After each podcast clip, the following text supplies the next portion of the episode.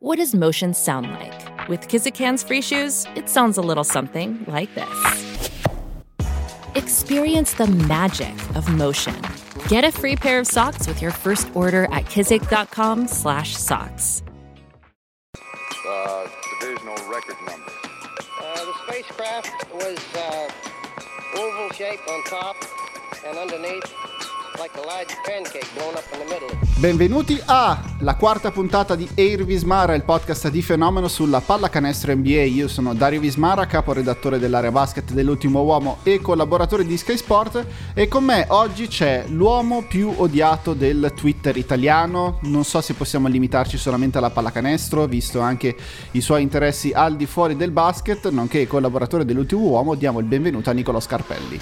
Ciao, ciao Dario, ciao a tutti. Beh, fa sempre piacere che la, quando la propria nomea ti, ti, precede, no? Quindi sono molto contento che questa sia la mia nomea. E, insomma, fa molto piacere essere definito così, ancora più di essere qui con te.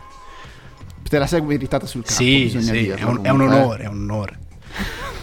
Ricordiamo che Nicolò è anche uno dei conduttori del podcast House of Brackets. Se non li avete incrociati nella vostra vita su Twitter, significa che non state su Twitter perché è assolutamente impossibile non aver visto i loro sondaggi in giro, almeno per quella che è la nostra bolla. L'argomento di oggi, come quello di tutte le settimane in cui ci sentiamo, è ovviamente la pallacanestro NBA. Ci avviciniamo, ormai qua siamo praticamente a un mese ufficiale dall'inizio della regular season. Possiamo iniziare un pochino a togliere tutti quei è presto, il sample size è troppo piccolo, dobbiamo aspettare di più, dobbiamo vedere di più.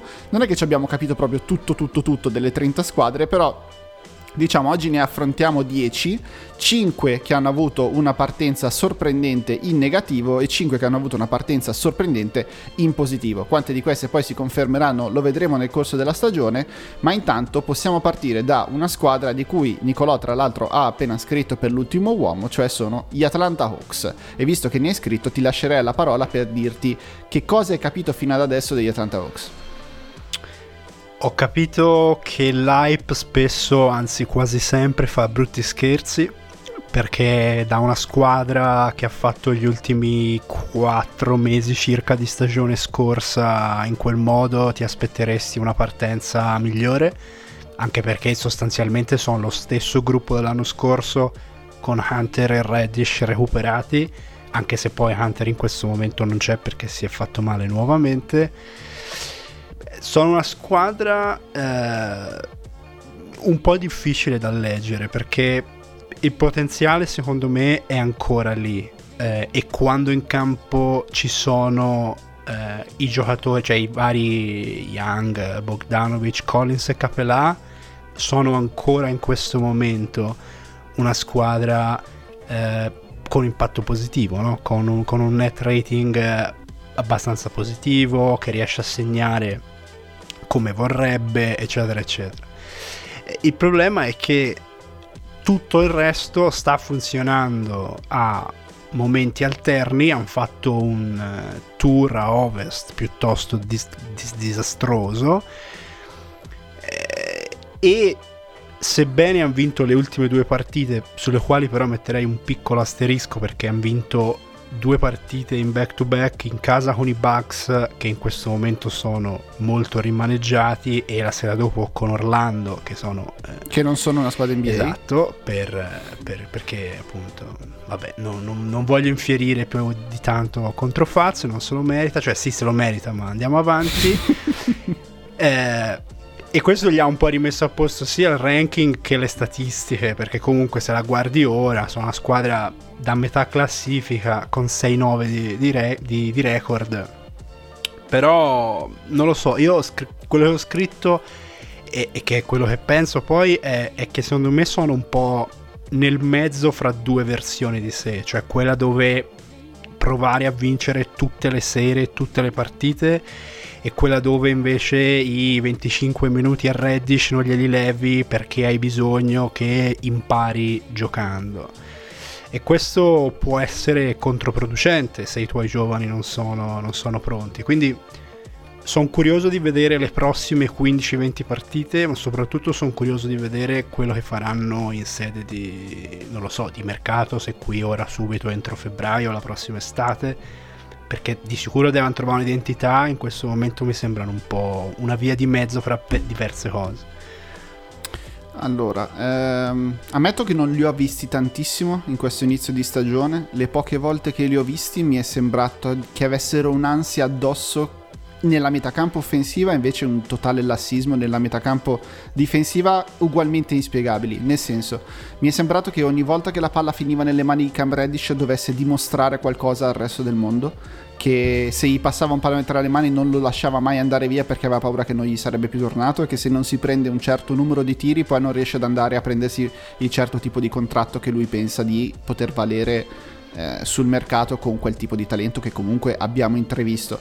Eh, I numeri di Reddish in particolare sono tremendi, nel senso che il, il, differenziale tra quando è in campo e quando non c'è è di meno 16.5 e tirano col 46% effettivo quando lui è in campo, sintomo che proprio qualcosa non sta funzionando nel suo reinserimento all'interno di, quella, di questa squadra.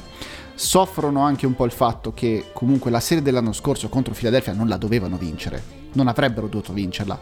È stato quasi più un suicidio degli altri che non una serie che si sono andati a vincere, che invece quella contro New York hanno dimostrato nettamente di essere la squadra migliore tra, tra le due. Eh, li avevo dati come terza forza est perché mi fidavo della loro rotazione, invece mi pare capire in questo momento, almeno in questo inizio di stagione, il fatto di avere così tanti giocatori gli si è ritorto contro. E il fatto che adesso si sia fatto male di Andre Hunter forse per loro è, è quasi un bene perché sono tutti un po' più calmi, avere un po' più di minuti a disposizione, perché comunque Hunter ne portava via 28 a sera, gli permette di giocare un pochino più rilassati e anche se non si prendono, non, non tirano tutti i palloni che gli passano tra le mani, diciamo, forse anche meglio così. L'altra notazione che tutti fanno notare è sulla loro selezione di tiro perché è veramente orrenda, nel senso che hanno tolto una dose importante di triple a favore di tiri dalla media distanza. Mm. E, e, come hai scritto anche tu nel pezzo, la brutta notizia è che 3 è ancora un numero maggiore di 2. Eh sì. Purtroppo sembra incredibile eh, perché uh-huh. la mhm. matematica e i numeri spesso mentono, però è ancora così.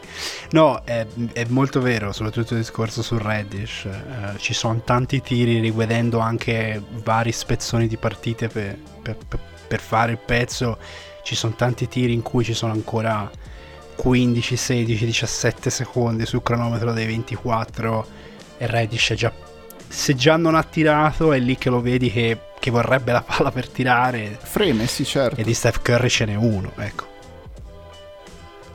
Adesso giusto per dare un quantitativo il 38% dei tiri di Atlanta sono presi dalla media distanza. È vero che molti sono anche floater perché Trey Young comunque, non dico che ha smesso di tirare da tre punti, però ha molto di più, cerca di andare dentro, cerca di affidarsi al suo floater, solo che non gliene stanno entrando fondamentalmente. E anche il fatto di Trey Young e del suo adattamento al nuovo tipo di eh, regolamento, di arbitraggio eh, di questo inizio di stagione è sicuramente un tema. Rimango convinto che alla lunga avere così tanti buoni giocatori alla fine faccia la differenza e anche loro torneranno su un pochino, lo stanno già facendo. L'Est comunque li aspetta perché è vero che sono dodicesimi in questo momento, ma bastano due vittorie in fila e praticamente sono già al sesto posto che li toglie dal torneo play-in, quindi comunque c'è del margine per tornare su in fretta, però è sicuramente stato sorprendente che siano partiti così male. Facendo un salto, anzi rimaniamo lì in zona, andiamo su una squadra di cui abbiamo già parlato due settimane fa con, con, Lorenzo Neri, ma di cui secondo me bisogna parlare di nuovo, che sono i Milwaukee Bucks, perché il loro record non è migliorato nelle ultime due settimane sono ancora undicesimi con 6 vittorie e 8 sconfitte che per essere la squadra campione NBA in carica comunque un pochino fa storcere il naso.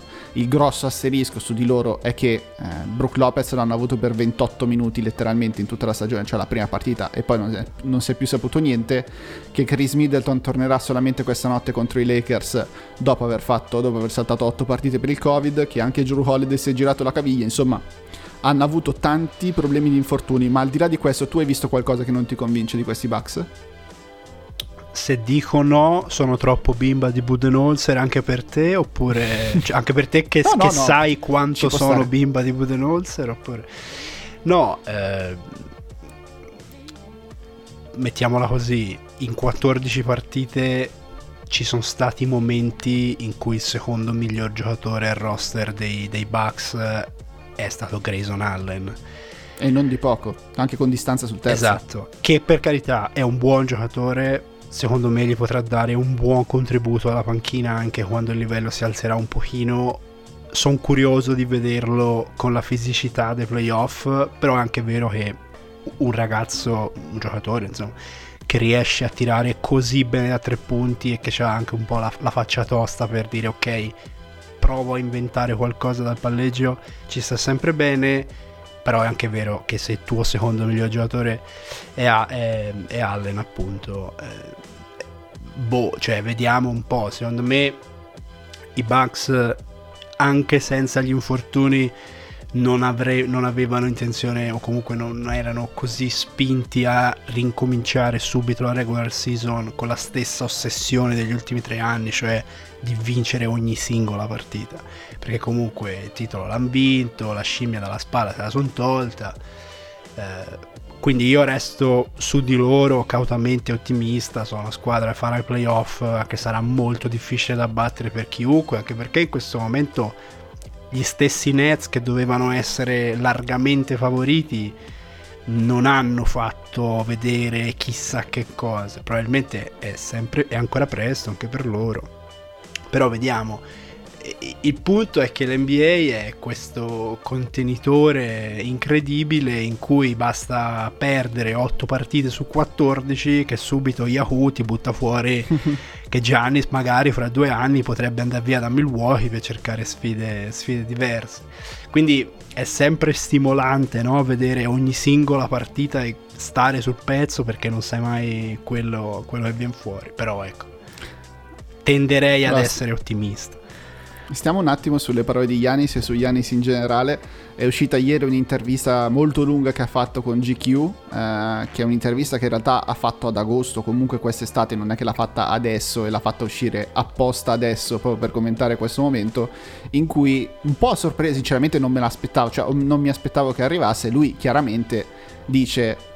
Eh, è stato difficilissimo vincere il titolo, è stata una sfida che mi affascinava, la prossima sfida è rivincere il titolo, ma eh, abbiamo scelto di rimanere perché due anni fa andarsene sarebbe stata la scelta facile eh, io sono sempre alla ricerca di nuove sfide, non è detto che la situazione cambi nel giro di due anni e che io non possa andare a cercare sfide anche da altre parti, che la mia prossima sfida non sia necessariamente a Milwaukee. Questo sempre sottolineando che è un grande eh, amante della città di Milwaukee, che hanno fatto tantissimo per lui e per la sua squadra, però diciamo il primo seme che non si era intravisto in realtà in passato di un suo possibile addio, intanto è stato piantato, è messo lì per iscritto e, e non, non mentono le cose, perché poi GQ è anche andato a chiedere alla gente di Yannis di commentare queste sue parole e lui diceva non credo che stia pensando di andarsene, però è uno che ha sempre bisogno di trovare nuove sfide, ha 26 anni, ha già vinto tutto e quindi sta già pensando diciamo, a quale sarà la prossima sfida da affrontare. Da qui a vederlo lontano da Milwaukee, che il suo contratto comunque non può uscirne fino al 2025, ce ne passano ancora tantissimi anni e, e sicuramente secondo me anche più di questi due anni che lui si è dato rimarrà lì a Milwaukee e proverà a rivincere con questo gruppo, però eh, lui ha anche detto mi piacerebbe anche giocare con i migliori, non necessariamente sfidarli sempre ogni volta. Un po' in controtendenza con quello che ci ha sempre detto in passato, in realtà. Non, non le ho capite tantissimo queste parole di Yanis, magari ci sta solo prendendo in giro. Magari era, era ancora ubriaco di Chicken McNugget. Eh, Dall'est- Può darsi, eh, però mm, c'è, c'è il fatto che questa squadra è totalmente dipendente da lui anche più delle versioni passate, cioè il differenziale su 100 possessi tra quando c'è e non c'è è di 32 punti, cioè veramente il giorno e la notte e mi è capitato di vedere la partita contro Washington perché dovevo prepararla per la terrena cronaca che ho fatto poi della loro partita contro Philadelphia e lì a, alla fine del terzo quarto lui va a prendersi letteralmente due minuti di riposo, la squadra subisce un parziale perché non riesce a stare in campo quando lui non c'è, lui torna in campo alla fine del terzo quarto e si spara tutta la partita fino alla fine con l'idea adesso vado e vinco questa partita da solo e non ci riesce.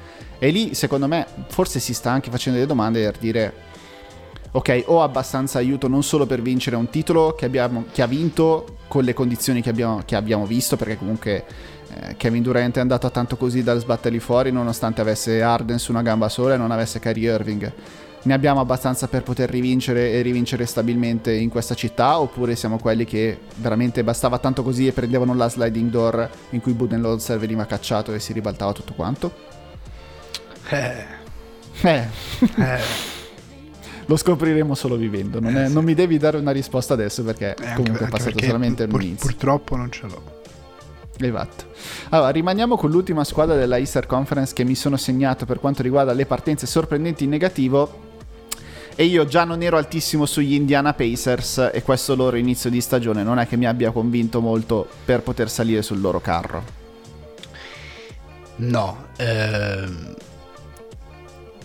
la scusante potrebbe essere che anche loro ci hanno avuto e stanno avendo problemi di rotazione perché comunque si pensava potessero avere TJ Warren e poi invece si è fatto male il training camp, lo stesso Leverage aveva problemi fisici. Il fatto è che Indiana, secondo me, nello starting 5, sebbene i numeri siano abbastanza impietosi, cioè che Sabonis e Tanner insieme continuino a essere quantomeno un, esper- un esperimento bizzarro. Cioè, secondo me, nello starting 5 potrebbero essere anche una buona squadra. Il problema è che all'infuori di quello non c'è niente. E forse, forse è arrivato il momento di, di pensare a qualcosa di diverso. Ora, non voglio spoilerarti la, la scaletta, però Mhm. cioè, mi, sem- mi sembrano l'equivalente della Easter Conference di un'altra squadra a ovest che tutti gli anni sono sempre lì e tutti gli anni dici ma la faranno sta trade mandando via uno fra Sabonis e Turner scegliendo definitivamente un'identità e provando a cambiare anche a costo magari di fare un paio di stagioni nei bassi fondi oppure resteranno sempre gli stessi e per ora la, la risposta Portland. Anche Stai Sacramento. parlando di Portland? anche Sacramento, Anche Sacramento, ok. che sono sempre lì che dici ok sì fanno schifo. No aspetta però hanno vinto di 20 a Detroit vediamo le prossime tre. No nelle prossime tre fanno schifo però dici ah no vabbè vediamo le prossime due. Cioè è una situazione un po' così. E, e, tra l'altro la situazione di Indiana così come quella di Portland e volendo anche Sacramento mi sembrano piuttosto indicative eh, per una cosa che secondo me è abbastanza sta- cioè abbastanza stabile all'interno dell'NBA nel corso degli anni, ma che è ancora più rigida in questo momento.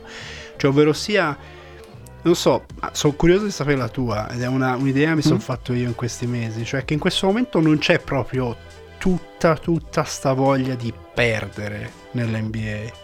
Cioè, non c'è tutta sta voglia di fare quello che hanno fatto i Thunder, ovvero sia qualsiasi cosa buona la diamo via, almeno non siano giovani o scelte molto in là nel tempo. E, che è una cosa che secondo me si collega sia al, al modo in cui si costruiscono le, fran- le- le squadre, quelle fran- le franchigie costruiscono le squadre, sia a quello che è lo stato d'animo dei giocatori, tipo le- la- l'intervista di Antetokounmpo, e dice ok sì, però magari fra due anni me ne vado. Ehm, Non lo so, non lo so, cioè, cioè, secondo me Indiana probabilmente sono più contenti di vincere 35, 36, 37, 38 partite, ma restando in questo modo, piuttosto che esporsi a un rischio che magari non riescono neanche bene a calcolare e che se ti va bene magari fra tre anni sei molto più forte, però nel mentre invece che 38-40 partite ne vinci 23, 24, 25. Però quello è, è proprio il modus operandi di Indiana, cioè nel senso loro storicamente Sono hanno sempre così. deciso di non tankare, proprio perché è un, è un editto del- della loro proprietà, che è una proprietà molto silente, in realtà non si sente praticamente mai, però la cosa che da loro arriva è noi dobbiamo sempre avere una squadra che quando scende in campo prova a vincere la partita, poi magari non ci riesce ma non, non- non andiamo in campo per perdere, per fare tanking. L'ultima scelta alta che hanno avuto al draft credo che sia Paul George ed era la decima quindi non dici neanche una squadra che è andata accanto, non scelgono sotto la 10 al draft da veramente tempo immemore, non mi ricordo neanche da quando, proprio perché loro hanno sempre deciso di noi costruiamo una squadra competitiva a prescindere. La squadra competitiva, oddio, competitiva adesso, non competitiva per vincere il titolo, ma per giocarsi un po' ai playoff l'avrebbero anche, però restando un attimo su questa stagione proprio non, non riescono a stare sani, non sono sani, non lo sono mai stati e continuano a non esserlo eh, rimarranno infortunati per sempre, come sempre, nei secoli dei secoli. Amen. Eh, il fatto è che hanno anche un differenziale positivo, anche pur avendo un record di 6 vittorie e 9 sconfitte, e hanno quasi due vittorie in meno di quelle che dovrebbero avere in base al loro differenziale, quindi è possibile che una risalita loro sia in arrivo e la Easter Conference comunque ti permette di rientrare. Tra l'altro mettiamo una piccola parentesi, una squadra di cui non parleremo oggi, ma i Lakers hanno quasi tre vittorie in più di quelle che dovrebbero in base al loro differenziale, che adesso sto guardando clean in the glass, tolte Detroit, Houston, Orlando, Oklahoma City e New Orleans, che sono le peggiori squadre dell'NBA, i Lakers sono sestultimi per differenziale su 100 possessi. Basta, chiusa la parentesi Lakers perché sennò facciamo veramente notte. Eh, però non, niente, non, non, riesco a farmi un'idea di no, cosa no, voglia fare Indiana e dove possa arrivare, se non veramente arrivare al, a Sabonis e Tarnes, spezziamoli e vediamo che cosa riusciamo a, a, a costruirgli attorno a uno solo dei due, che mi immagino sia Sabonis. È anche vero che ci sono appunto tante squadre grosso modo lo stesso record ancora.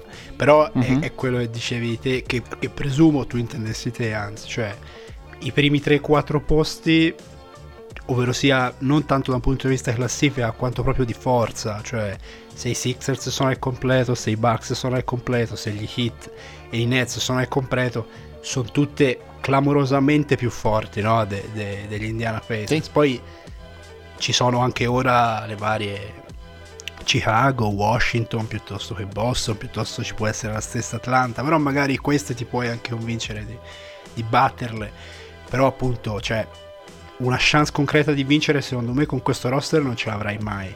È anche vero, hanno perso tante partite, stavo guardando prima, hanno perso tante partite di pochi punti, di un possesso, un paio di possessi, quindi boh, non lo sai mai, però però non è, non è neanche in, in, squadra il talento che ti fa dire quelle partite lì, punto a punto io ho il giocatore che me le fa vincere. Non c'è no, un, esatto.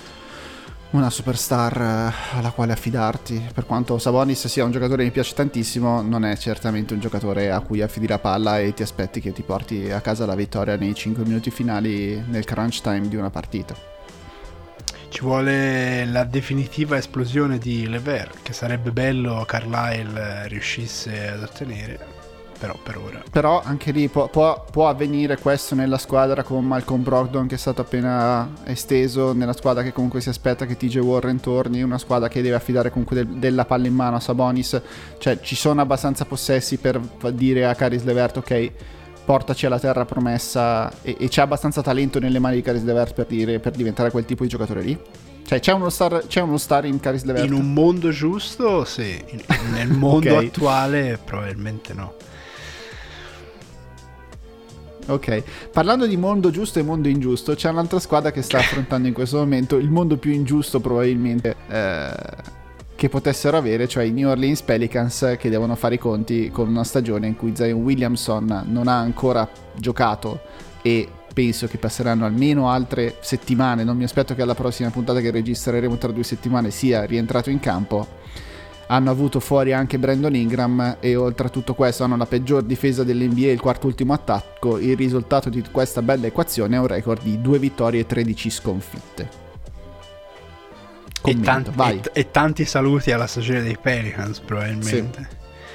Ma è, è, è una situazione abbastanza spiacevole secondo me New Orleans perché cioè, lo stesso Zion boh, c'è uno che si fa male, che già di per sé difficilmente riesce a star sano e che nel momento in cui si fa male entrando in stagione si ripresenta la prima volta davanti alle telecamere in quel breve filmato che abbiamo visto penso tutti eh, di allenamento prima di una partita e sei 15-16 kg sovrappeso non proprio un gran segnale dal mio punto di vista il fatto è che questi da quando hanno pescato Zion sono il terzo progetto drasticamente diverso in tre anni consecutivi.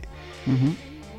E, e, sono anche loro un po' alla ricerca di un'identità che, che, che non arriva. Eh, è chiaro che è, un, è, ingiusto dire a eh, oh io non mi ricordo neanche come si chiama il loro allenatore Willy in questo Green. momento bravo Willy Smith Willy Green che ci devi far vedere qualcosa perché ha letteralmente 15 partite di esperienza in NBA da capo allenatore però è anche vero che se, cioè, se tu dovessi dire New Orleans, dovessi visualizzare New Orleans Pelicans da qui a il 2000 neanche 23 al 2022 cioè io sinceramente non, non, ho idea di che squadra aspettarmi, perché che Ingram sappia fare 30 punti tutte le serie, ok, che Zion Williamson sia un mostro a centro aria probabilmente più impattante dai tempi di Shaq, ok, però cioè, sono comunque 30 vittorie perché il resto è sempre un po' fumoso, sì. perché stilisticamente sei sempre un po'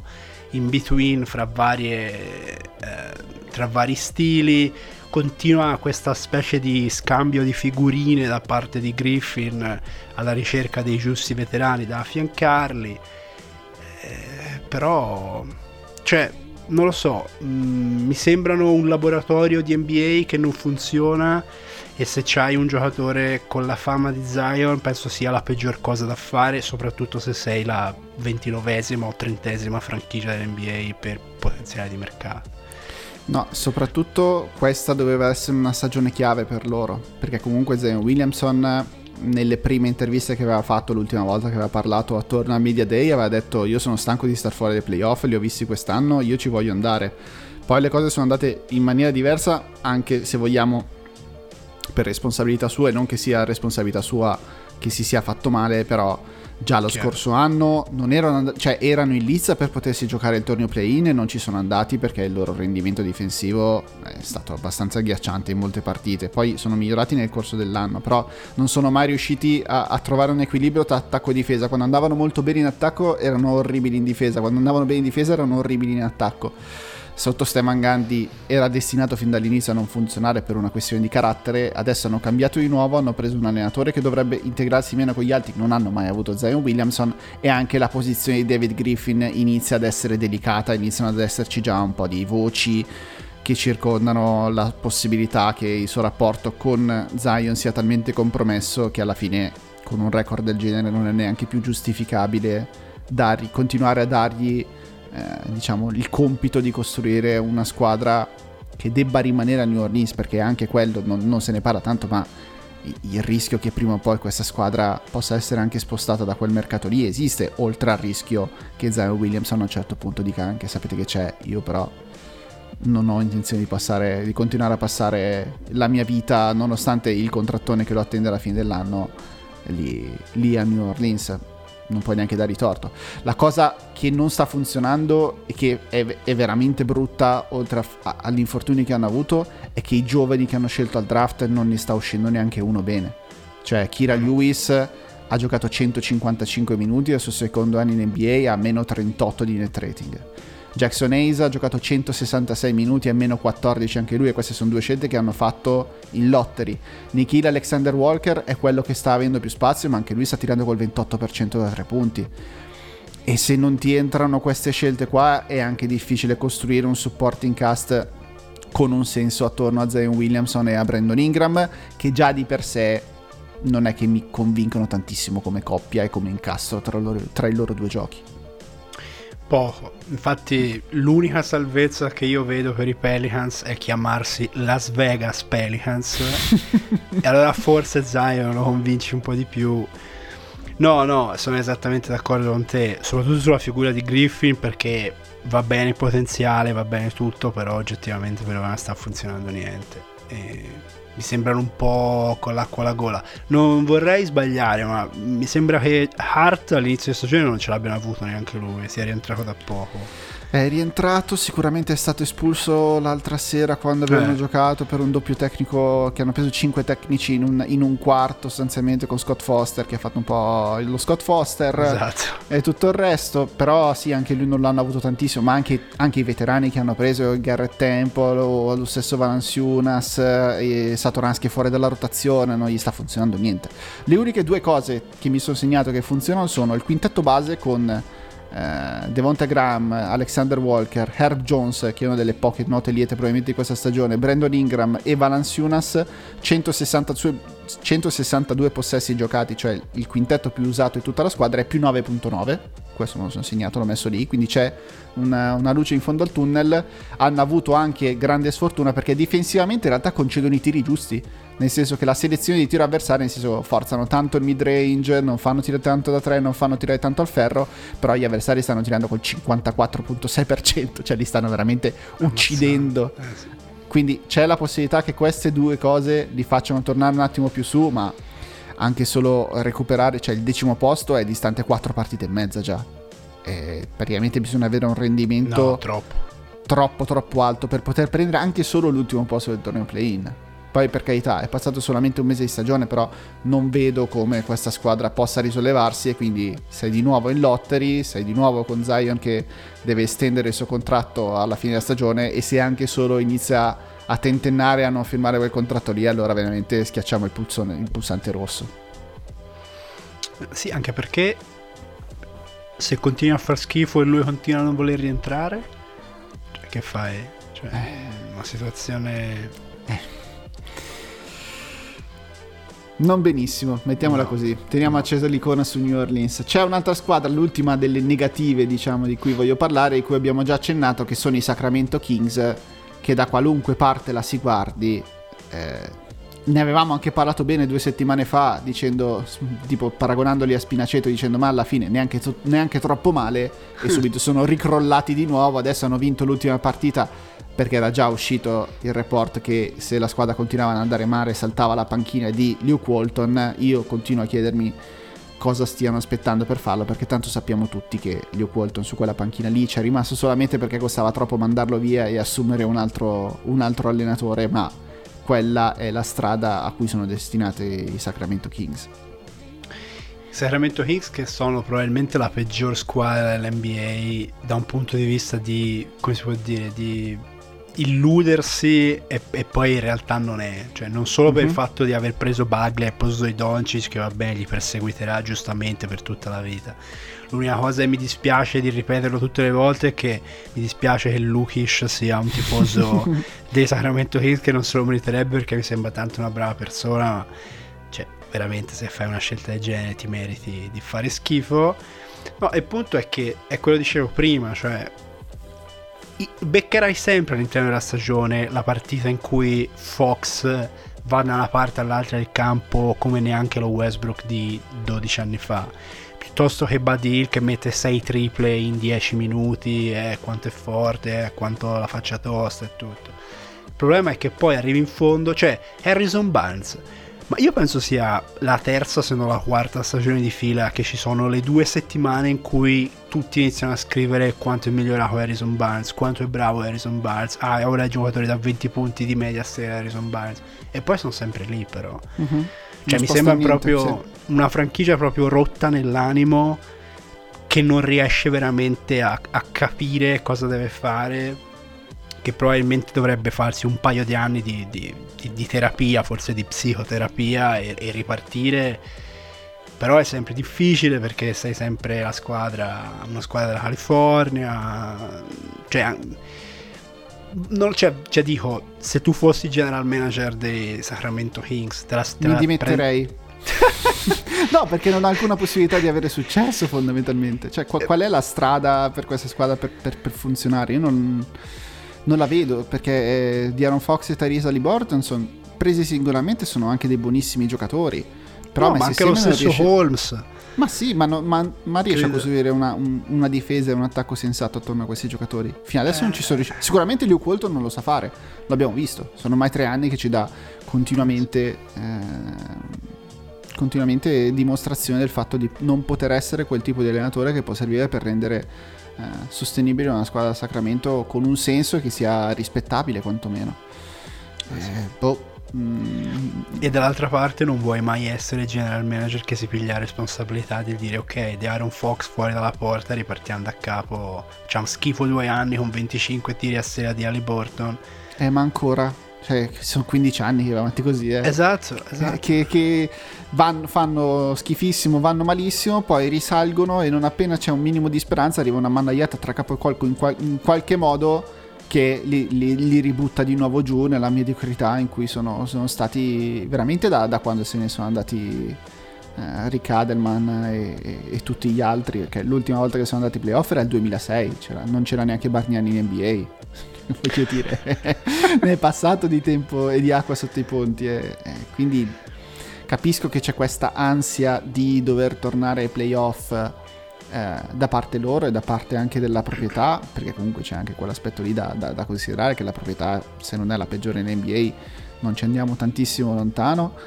E non, non, non, veramente non, mi viene, non mi viene in mente come possano risollevare questa squadra se non eh, cominciando a smantellare almeno qualche pezzo. Cioè inizia a vedere com'è la vita senza Bad Hill, inizia a vedere com'è la vita senza Marvin Bagley. Beh, hanno già cominciato visto che non lo fanno più giocare da 10 partite. Però c- cerca qualcosa di diverso perché la formula per come è costruita in questo momento non funziona ed è per quello che abbiamo visto in passato non è neanche destinata a funzionare. No, anche perché poi la Western Conference resta un bel rullo compressore, quindi non è che proprio ti lascia il tempo di, di stare alla finestra. Esatto.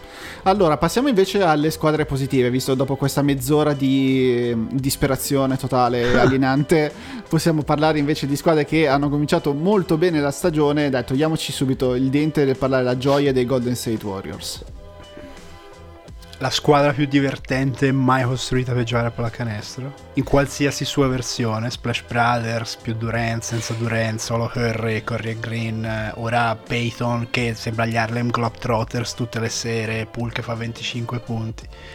Non lo so perché avevano messo l'asticella veramente in alto sia nelle prime interazioni con Kerr, cioè i primi due anni di Steve Kerr prima che arrivasse, mm-hmm. prima che arrivasse Durant erano veramente un, uno spettacolo, sera dopo sera erano anche più però giovani. Que- queste 14 partite di Curry non sono sulla falsa riga di quando ha fatto l'MVP all'unanimità. Ma ti dirò che non tutte queste 14 partite di Steph Curry sono state totalmente senza senso, cioè ci sono anche state delle ed è quella che rende assurdo il loro record di 12 vittorie e 2 sconfitte, che ci sono state anche delle partite in cui Steph Curry tutto sommato è stato normale normale per i suoi standard, o anche sotto la media per i suoi standard, e che hanno continuato a vincerle in una maniera spettacolare e nel momento in cui sono tornate su anche le percentuali di Stefano, allora sono diventati veramente una supernova.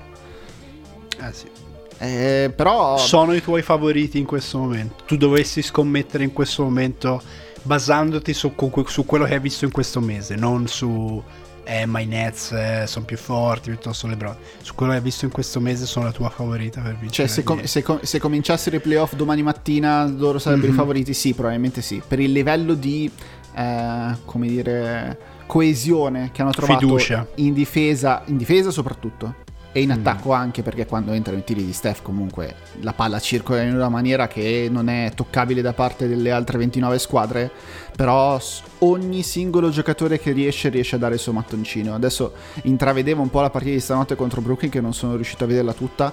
Però schieri Kuminga da 5 tattico nella second unit. Funziona che Kuminga da 5 tattico nella second unit. Gary Payton entra dentro. Il net rating di Gary Payton è più 31.7 in 149 possessi. Questo che era veramente un messierante che ha girato un sacco di squadre prima di trovare la sua nicchia adesso a, a Golden State. Damian Lee ha avuto delle, delle partite importanti. Funziona Bielizza da, da 5 tattico, sembra che abbia sempre giocato in tutta la sua carriera in quel mm. sistema lì. Otto Porter resuscitato, Igudala di, eh, ringiovanito di 10 anni. Funziona tutto. In questo momento veramente funziona qualsiasi cosa. Adesso se mi dici riescono a reinserire anche James Wiseman e Clay Thompson senza, nessun, uh, senza nessuno scossone? Tutto perfettamente? E allora forse vanno a vincere anche più dei 73 che hanno vinto nel 2016. cioè non c'è veramente più limite a quello che possono fare se riescono a reinserire anche quei due tasselli che sono degli incastri in particolare Wiseman complicato per il modo in, in cui giocano, in cui girano in questo momento e poi vabbè Clay Thompson quel, quel sistema lì lo conosce veramente a memoria e non vedo l'ora sinceramente di rivedere eh, Curry, Thompson, eh, Igudala e Draymond Green di nuovo tutti, tutti, e quattro assieme perché ci hanno regalato negli anni veramente dei momenti di pallacanestro spettacolare. E il fatto che siano tornati a giocare così quando è tornato Igudala non è un dettaglio secondario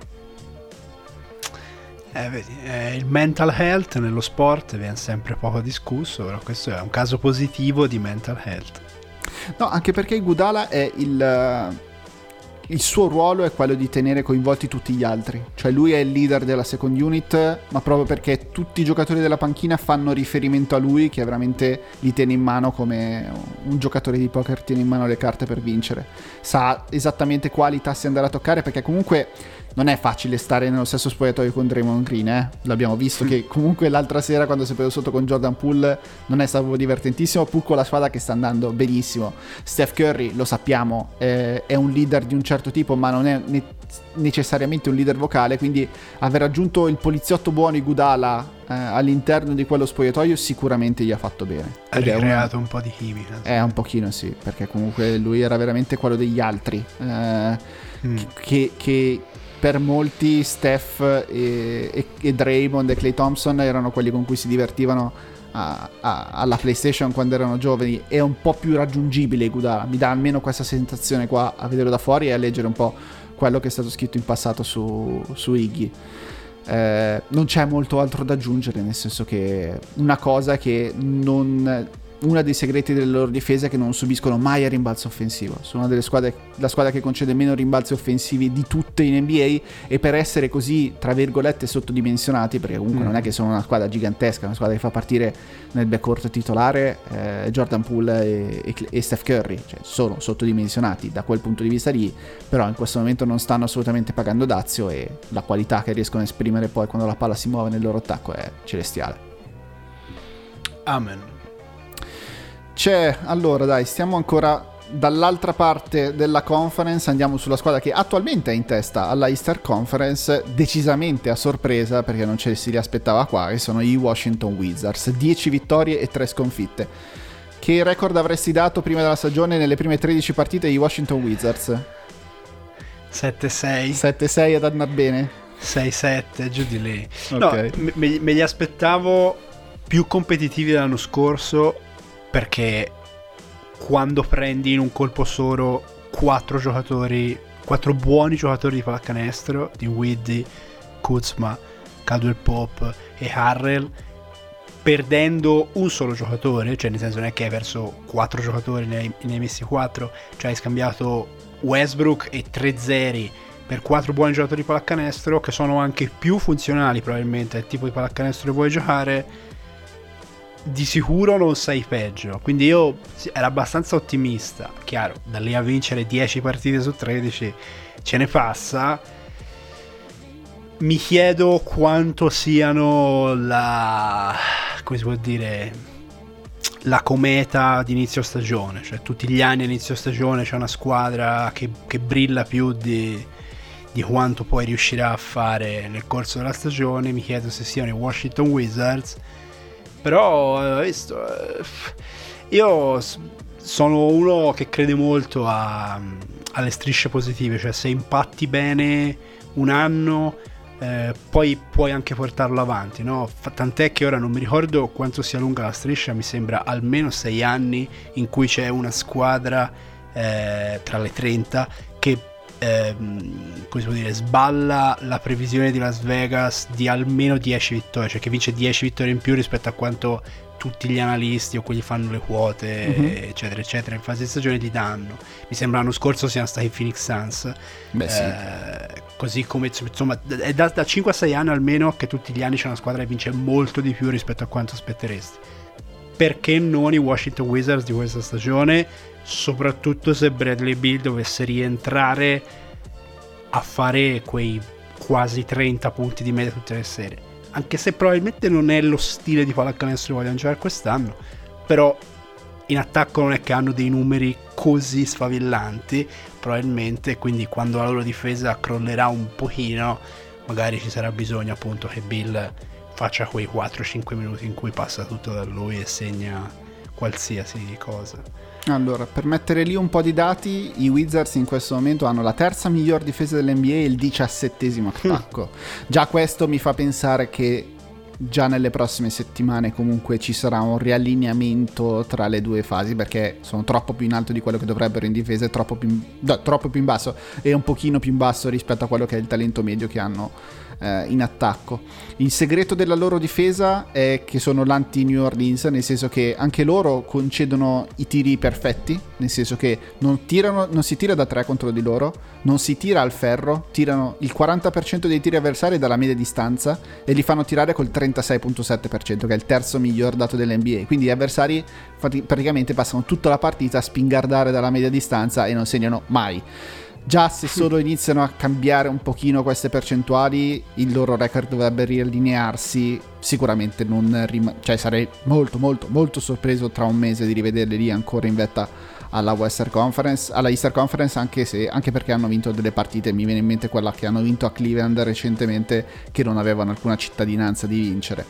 Detto questo, per me loro sono per vedere, sempre per parlare in contrapposizione con la squadra di cui abbiamo parlato, sono, l'anti-Atlanta, cioè la loro profondità di squadra invece gli sta facendo molto bene. Hanno giocatori che hanno già familiarità tra loro stessi, che sono Kuzma, KCP e Errol, che comunque giocavano insieme ai Lakers. Kuzma e KCP hanno anche vinto un titolo assieme, quindi sanno, sanno già come trovarsi. E il fatto di avere più palloni a disposizione, anche lo stesso di Widdy a pallone a disposizione, gli permette di prendersi un po' più di responsabilità offensive rispetto a quelli a cui sono abituati e hanno tutti un pochino di voglia di dimostrare di poter essere qualcosa in più rispetto a quello che, che, è la loro nomea della loro carriera, sono così in alto nonostante veramente non abbiano avuto il miglior Bradley Bill, che ha, al momento tra l'altro è anche alle prese con il lutto che è morta sua nonna, a cui era attaccatissimo tirando una linea di tutti gli allenatori esordienti che abbiamo visto in questa stagione, Wes Ansel Jr. è nettamente il migliore. Per distacco. Ma proprio senza neanche iniziare a parlarne. Non so quanto dipenda dal fatto che ha fatto anni importanti sotto quella che è una delle panchine secondo me più sottovalutate dell'NBA, cioè con Malone a Denver. Probabilmente non, non, non influisce più di tanto, però mm-hmm. la, volevo, la volevo buttare lì. No, però lui era, era considerato quello che eh, il deputato alla difesa dei Denver Nuggets ed essere riuscito a ah, costruire okay, delle, delle, difese competenti con quel Come personale lì, che non è proprio semplicissimo, che Jokic... No. È vero che è, è, un difensore medio se alla fine fai la tara di tutto quanto, perché comunque la sua mm. presenza a rimbalzo difensivo ti permette di eh, non concedere seconde opportunità agli avversari che comunque sul lungo una stagione con tutti i minuti che poi gioca Jokic fa la differenza alla fine per poter avere una buona difesa ed è uno dei segreti per cui Denver sta difendendo bene anche in questa stagione però comunque era una, una squadra che a quando arrivi al ferro contro Denver gli segnavi sempre il, il merito di Wes Anseld è stato creare un sistema tale per cui riusciva ad impedire alle squadre avversarie di arrivare sempre al ferro nonostante la presenza di Jokic, di Michael Porter Jr. e anche di Jamal Murray quando, quando c'era che non è certamente un difensore sopra la media. Quindi sicuramente c'è un allenatore, almeno uno stratega molto interessante in, uh, in Wes Ansel Jr. L'ultima cosa che, tien- che, che, ci tengo a sottolineare, date più spazio a Danny Avdia, perché quando l'ho visto a me veramente mi ha dato l'impressione di aver fatto un saltino anche fisico e di poter essere un giocatore con un minimo di impatto anche, anche in NBA.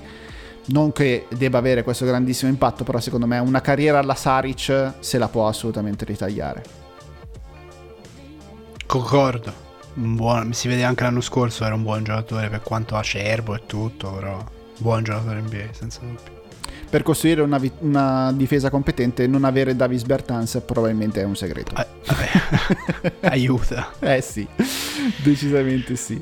Allora, parliamo di un'altra squadra che ha una difesa ottima e che nessuno si aspettava lì e che è destinata a crollare non appena ne parleremo bene. Questa è l'ultima possibilità che abbiamo, sono i Cleveland Cavaliers.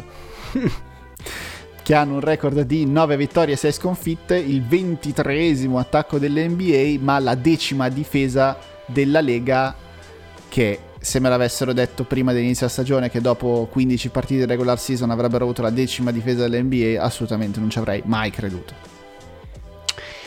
Penso sia la squadra che ho visto meno in questo inizio di stagione. Mm-hmm. Eh, e dal momento che tu ne hai scritto ti lascerei la parola.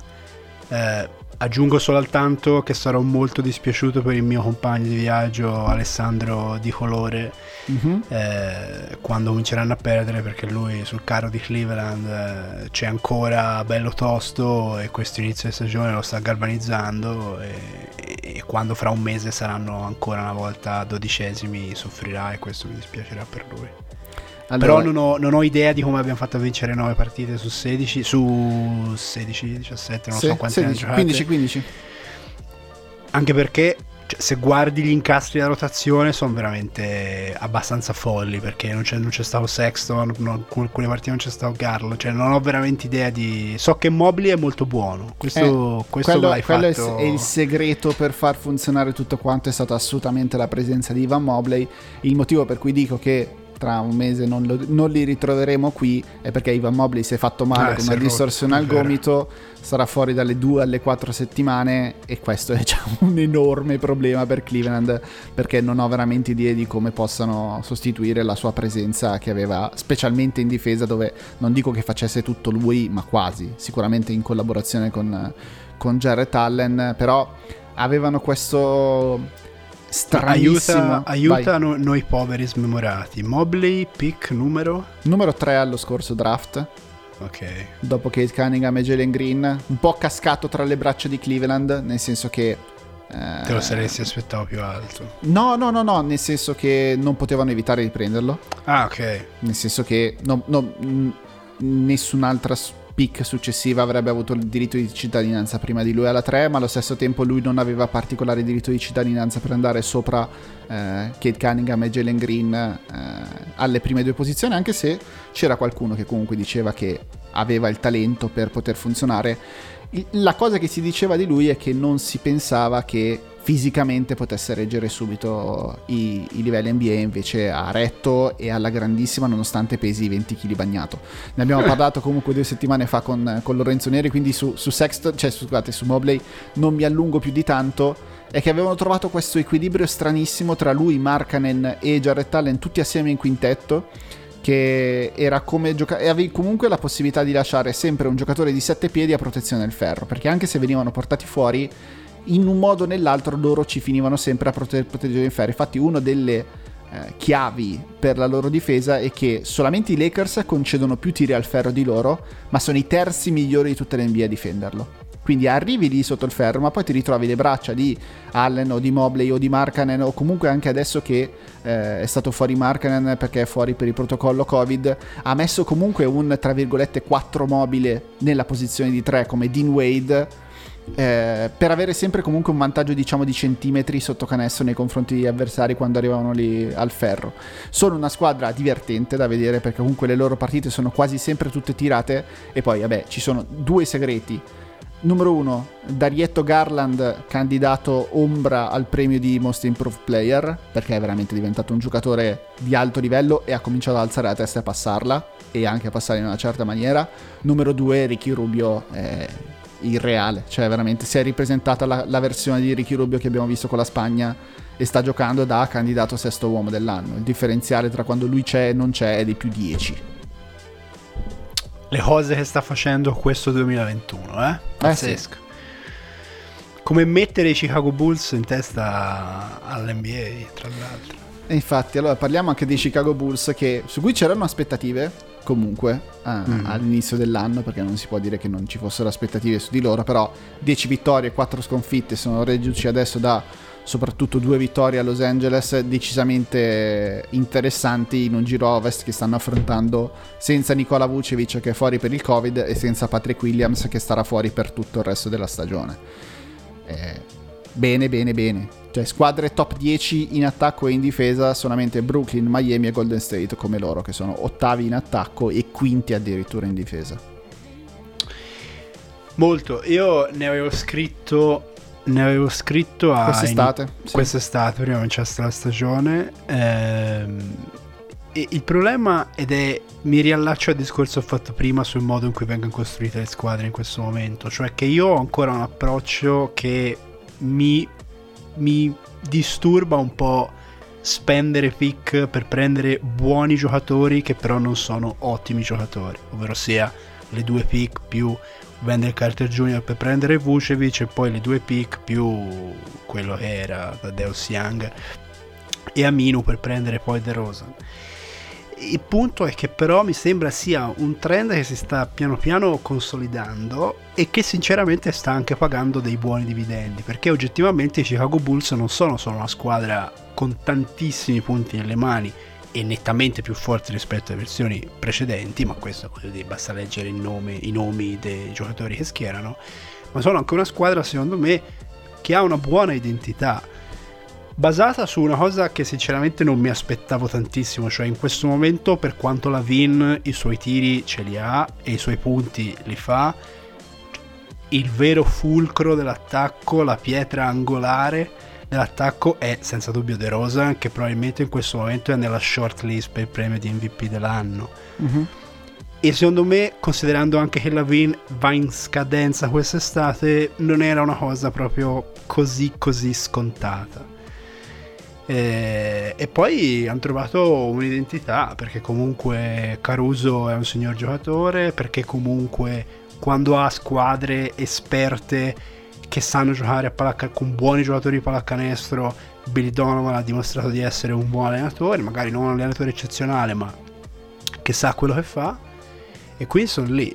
Mm, sinceramente sono tra le squadre più interessanti no? da vedere da qui fino alla fine della stagione perché riavere Chicago fra le prime 5-6 dell'NBA non soltanto dà un fascino diverso a quelli che sono i playoff perché la, la, il palazzetto di Chicago è sempre, è sempre molto bello da vedere quando è pieno, molto caldo, ma perché se Chicago dimostra di poter risalire un livello diventa interessante anche in prospettiva futura perché siamo davanti a uno dei più grossi mercati, a differenza prima abbiamo parlato di New Orleans, qui siamo davanti a uno dei 5-6 mercati più grossi dell'NBA e quindi può essere una sleeping giant che si sta risvegliando alla fine, finalmente aggiungerei. Mm-hmm. Allora, aggiungiamo su De Rosen, sicuramente sta giocando a livelli celestiali, forse non ce lo aspettavamo che a 32 anni sarebbe tornato a quei livelli lì, e il suo net rating tra quando c'è e quando non c'è è di più 21, che è totalmente senza senso. Il 66% dei suoi tiri è dalla media distanza e li sta segnando col 48%, tra cui un, un 58% dalla zona dei floater, che è assolutamente assurdo, nel senso che sta veramente buttato dentro di tutto e probabilmente non, può ne- non è neanche pensabile che continui veramente a segnare con queste percentuali così ancora per molto. Devo fare mia colpa perché mi aspettavo che facessero fatica loro difensivamente al punto di attacco e invece sia Caruso che Lonzo Ball hanno un'attività difensiva che gli permette di coprire anche le, le magagne difensive di tutti gli altri e Billy Donovan comunque schematicamente è un allenatore in grado di tirare fuori sempre una, una difesa di sicuramente sopra la media. Io penso, l'avevo trovata questa statistica preparando una loro partita di pre-season che in carriera in NBA Billy Donovan non è mai finito sotto il quattordicesimo posto per defensive rating con le sue squadre. Eh, con anche numerose squadre che invece hanno finito in top 10, quindi quando assumi un allenatore come Billy Donovan magari non ti aspetti che in attacco ci siano degli schemi straordinari ma una difesa solida te la mette tutta assieme eh, una mm. delle ultime squadre che ha messo assieme cioè i Thunder con, con Chris Paul, Gallinari, Schroeder, Shai Giggs, Alexander e Steven Adams riuscivano a rimanere in piedi anche se magari presi uno per uno l'unico difensore veramente sopra media boh, era Adams forse neanche non mm. saprei neanche dirlo perché Chris Paul comunque dopo una certa età eh, non, non, è necessariamente un giocatore che vince il premio di difensore dell'anno, però sicuramente sa come costruire una, una squadra molto buona. Non mi aspetto necessariamente che continuino sempre così, anche perché sono cortissimi, nel senso che siamo già a Gevonte Green titolare con Tony Bradley al posto di Vucevic e con poi dalla panchina Bradley, esatto. eh, e poi hanno, hanno, scovato fuori Ayo Dosunmu che è un giocatore al secondo cioè un rookie preso al secondo giro e poi siamo già ad Alize Johnson, Troy Brown, insomma tutta quella gente lì. Eh, aspettarsi che continui ad avere sempre un alto rendimento è un po', è un po fuori luogo. La cosa su cui possono sperare è che magari quando tornerà dal Covid Nikola Vucevic inizi un po' a segnare perché al momento leggo la sua percentuale effettiva del 43.3%, cioè veramente non ha mai fatto canestro praticamente in questa stagione, eppure nonostante ciò 10 vittorie, 4 sconfitte e con l'ultima in casa, cioè l'ultima vittoria poi in casa dei Lakers in cui veramente sono sembrati due squadre di due universi diversi, neanche della stessa, della stessa lega. Rimanendo a Los Angeles e rimanendo all'ultima squadra la cui partenza è stata sorprendente, l'ultima che trattiamo in questa puntata, l'altra squadra di Los Angeles, cioè i Clippers, la seconda miglior difesa dell'NBA. Come li commentiamo? Li commentiamo che è definitivamente giunto il momento di smetterla di fare del sarcasmo su Tyron Lu perché Tyron Lu di sicuro sarà stato agevolato dall'essere un pretoriano di LeBron, ma siccome LeBron James è una persona intelligente, probabilmente vale la proprietà transitiva, ovvero sia che probabilmente, non la proprietà transitiva, non lo so che proprietà vale, sto un po' mm-hmm. derilando, però vale la proprietà che probabilmente Tyron Lu era un buon allenatore fin dal principio eh. e, si sta, e si sta confermando sinceramente questo, ma lo avevamo visto già negli scorsi playoff, no? nel momento in cui era andato via eh, Kawhi per infortunio, i Clippers comunque erano rimasti una squadra estremamente quadrata, estremamente tosta e soprattutto estremamente organizzata perché è vero che hanno, secondo me ci godono a essere in una situazione di svantaggio, cioè i Clippers probabilmente sono più a loro agio in questo momento che sono un po' tornati brutto da troccolo rispetto a quando sono la squadra più attesa dell'NBA, piuttosto la più, più bella, piuttosto la più forte. Però sono anche una squadra dannatamente organizzata, cioè sono una squadra in grado di giocare quattro tipi di pallacanestro all'interno dello stesso quarto che riesce ad avere profondità di rotazione perché ogni cambiamento all'interno del quintetto ha un senso perché in un, caso si va a giocare magari con tre guardie e un lungo classico piuttosto si va a giocare con quattro esterni. Sono una squadra estremamente piacevole da vedere per i nerd della, della tattica NBA eh, e poi Paul George sta confermando di essere un boss, diciamo così, un giocatore che, che sa quello che fa e che mi sembra sia un 90, quindi a 31 anni continua a essere un giocatore in grado di sostenere sulle proprie spalle magari non una squadra che vince il titolo, però una squadra con poco upside, ma che resta abbondantemente all'interno della picture del, del playoff. Quindi tanto di cappello. Allora, sicuramente Paul George sta giocando, cioè se dovessimo votare adesso per i premi di MVP, uno dei primi 5 posti probabilmente lo porta via Paul George, per il livello a cui sta giocando, per anche la narrativa di dover trasportare sulle spalle una squadra senza Kawhi Leonard, al momento il suo usage, cioè il numero di possessi che lui utilizza nel corso di una partita è del 36.2%, cioè nel 99 percentile del suo ruolo, quindi veramente si sta caricando la squadra sulle spalle. Non lo sta facendo neanche con un'efficienza così straordinaria, cioè non è che sta esattamente segnando ogni cosa che lancia per aria come Kevin Durant prima della partita di questa notte, però lo sta facendo anche coinvolgendo molto di più compagni, è al massimo in carriera credo per percentuale di assist e, e soprattutto lo sta facendo con, prendendosi le responsabilità e, e togliendosi anche un po' l'anomia che si era creato dopo la bolla di Orlando soprattutto. Eh, c'è questo dato che ho trovato per quanto dicevi tu di, di, Tyron Lu, che è veramente in formato alchimista, nel senso che ogni sera tira fuori una formula nuova e funzionano tutto quante. I Clippers hanno giocato 1221 possessi in tutta la stagione, cioè un quintetto che è quello base che ne ha giocati 299, tutti gli altri possessi i quintetti non arrivano a malapena a 60.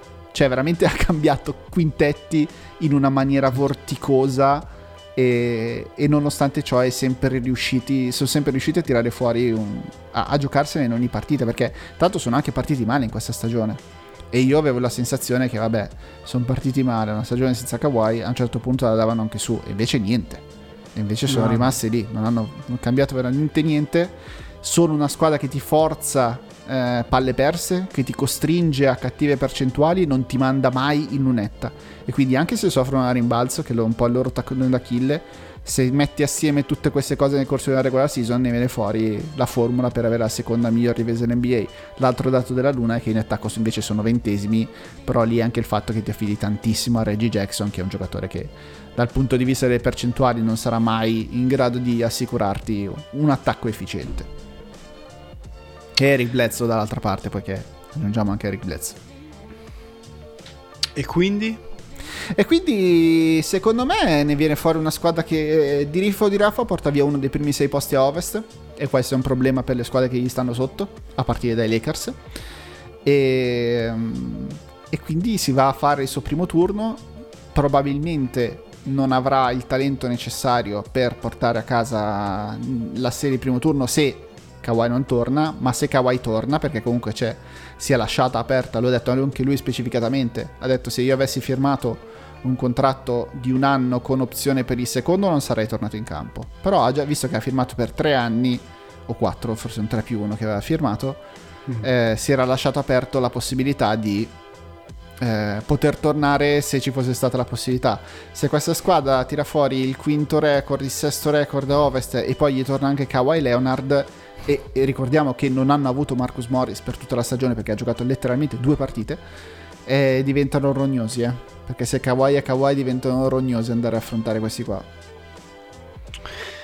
concordo anche perché la, la eh, geopolitica della Western Conference secondo me è incredibilmente fluida in questo momento perché non c'è una chiara probabilmente Jets o i Suns però sono sempre Jets o i Suns quindi ci andiamo cauti e quindi sì, sono d'accordo, anche secondo me valgono le prime sei, soprattutto se, se riesce a star sano tutta la stagione Paul George, glielo, almeno io glielo auguro perché è sempre un bel giocatore da vedere.